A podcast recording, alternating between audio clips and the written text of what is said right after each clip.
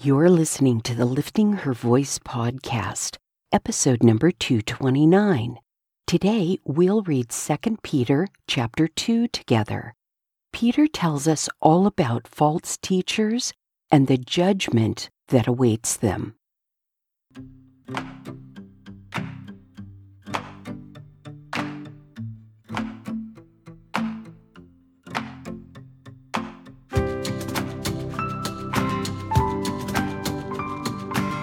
Welcome to the Lifting Her Voice podcast. I'm your host, Joy Miller, and I invite you to grab your Bible and join me as we simply read God's Word together. Some things require discipline, and sometimes that's just not easy to muster by yourself, no matter how badly you want to do it or how much you know you should. It's just easier to do it with a friend.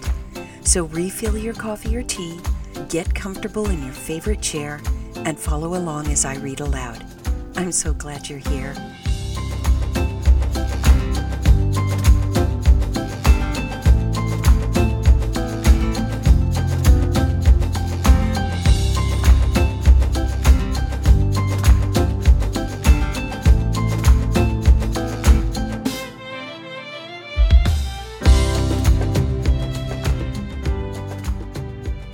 My husband and I had a wonderful Thanksgiving day. We weren't sure what to expect. After all, for the first time ever, it was just the two of us. But we put together a detailed plan and managed to pull it off without a hitch. God is indeed good. We were up at the crack of dawn. After Bible reading and half hour each on the elliptical, Mitch went down to the underground storage area of our house. He pulled out our Christmas tree and many boxes of decorations and hauled them into the living room. By eight o'clock, we had the tree set up. By noon, most of the decorations had been put in their appropriate places around the house, new batteries inserted. At one p.m., we began preparing our Thanksgiving meal. Baked turkey breast, mashed potatoes, gravy, baked stuffing, candied yams, braised Brussels sprouts, and a loaf of French bread. Yes, this was just for the two of us, and it was delicious. For once, we're looking forward to all the leftovers. We also took time to touch base with all our friends and family, brothers and sisters, nephews and aunts and uncles, Mitch's mom, lastly, our good friend Sherry and Barry, who just moved to Montana. Everyone was in high spirits, and it was heartwarming talking to each one of them. After eating, we hung the hundreds of ornaments we have collected over the years on the tree. No, ours is not a themed or color-coordinated tree. It is much more a monument to our life together.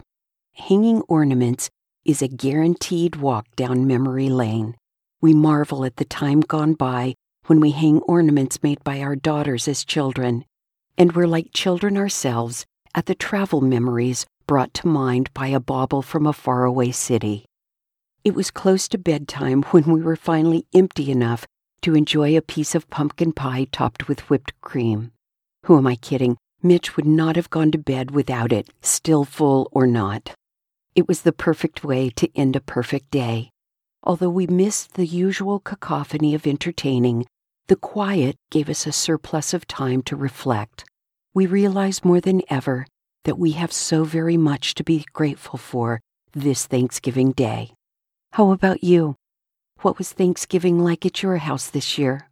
Tell me about it at lifting her voice dot com, Facebook, Instagram, or Twitter. Second Peter chapter two. There were indeed false prophets among the people, just as there will be false teachers among you.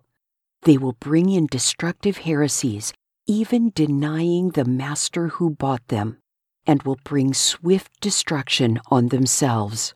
Many will follow their depraved ways, and the way of truth will be maligned because of them. They will exploit you in their greed with made-up stories. Their condemnation, pronounced long ago, is not idle, and their destruction does not sleep.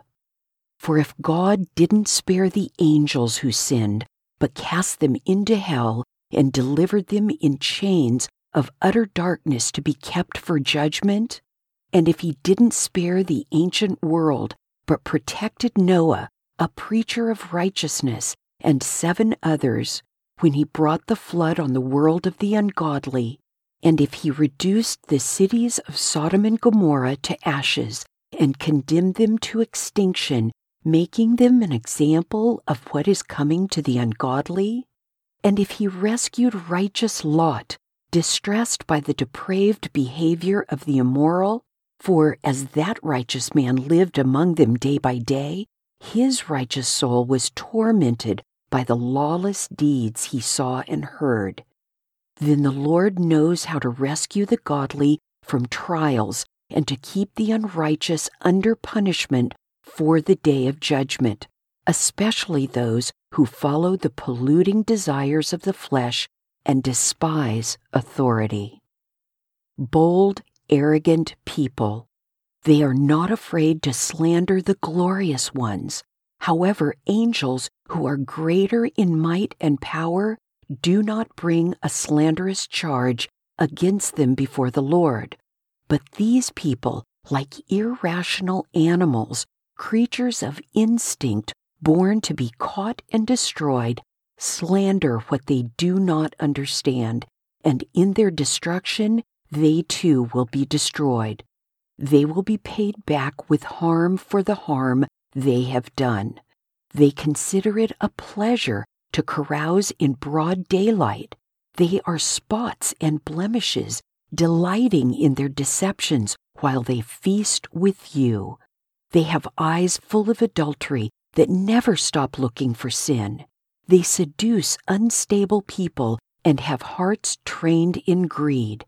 Children under a curse, they have gone astray by abandoning the straight path and followed the path of Balaam, son of Beor, who loved the wages of wickedness but received a rebuke for his lawlessness.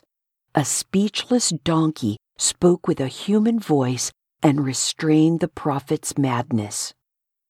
These people are springs without water, mists driven by a storm. The gloom of darkness has been reserved for them.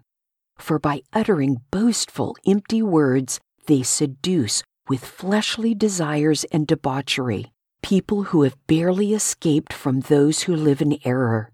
They promise them freedom, but they themselves are slaves of corruption, since people are enslaved to whatever defeats them. For if having escaped the world's impurity through the knowledge of the Lord and Savior Jesus Christ, they are again entangled in these things and defeated, the last state is worse for them than the first. For it would have been better for them not to have known the way of righteousness than, after knowing it, to turn back from the holy command delivered to them. It has happened to them according to the true proverb, a dog returns to its own vomit, and a washed sow returns to wallowing in the mud.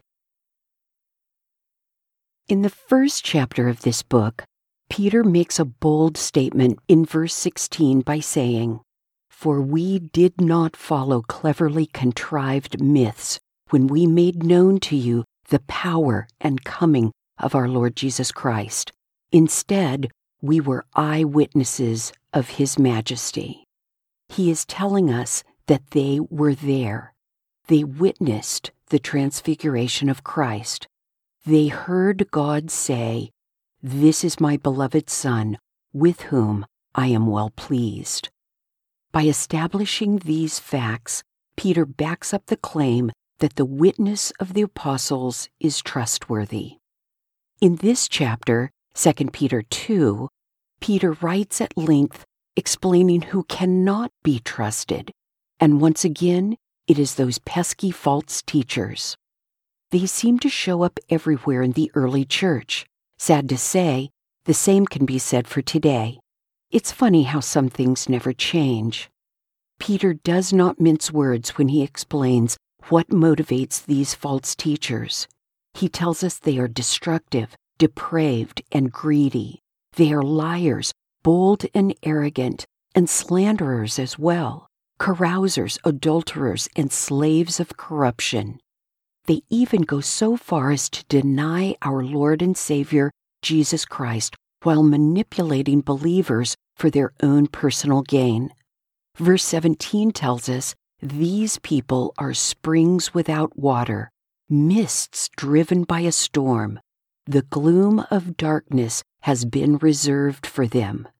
Peter assures us that they will face judgment, as did Sodom and Gomorrah, and their actions will condemn them. So how can we defend ourselves today against false teachers? What can we do to prepare ourselves to discern right from wrong and prevent being led astray? You probably already know my answer to this question. We need to be in God's Word every day. We need to study the Bible and understand what God is telling us. We need to compare everything we hear from a friend or a pastor or an author or a television personality against God's Word. If what we are hearing or reading contradicts the Bible, then it is not truth and cannot be trusted. And if we are unsure, we need to have a reliable pastor or friend we can turn to for help discerning what is truth and what is false. Let's pray. Gracious Father, thank you for your word. Thank you for giving us the Bible, a book of your truth that we can rely on no matter what. Help us be prepared to discern right from wrong, truth from falsehood, your word from that of a false teacher. Keep us on the straight and narrow, Lord. Amen.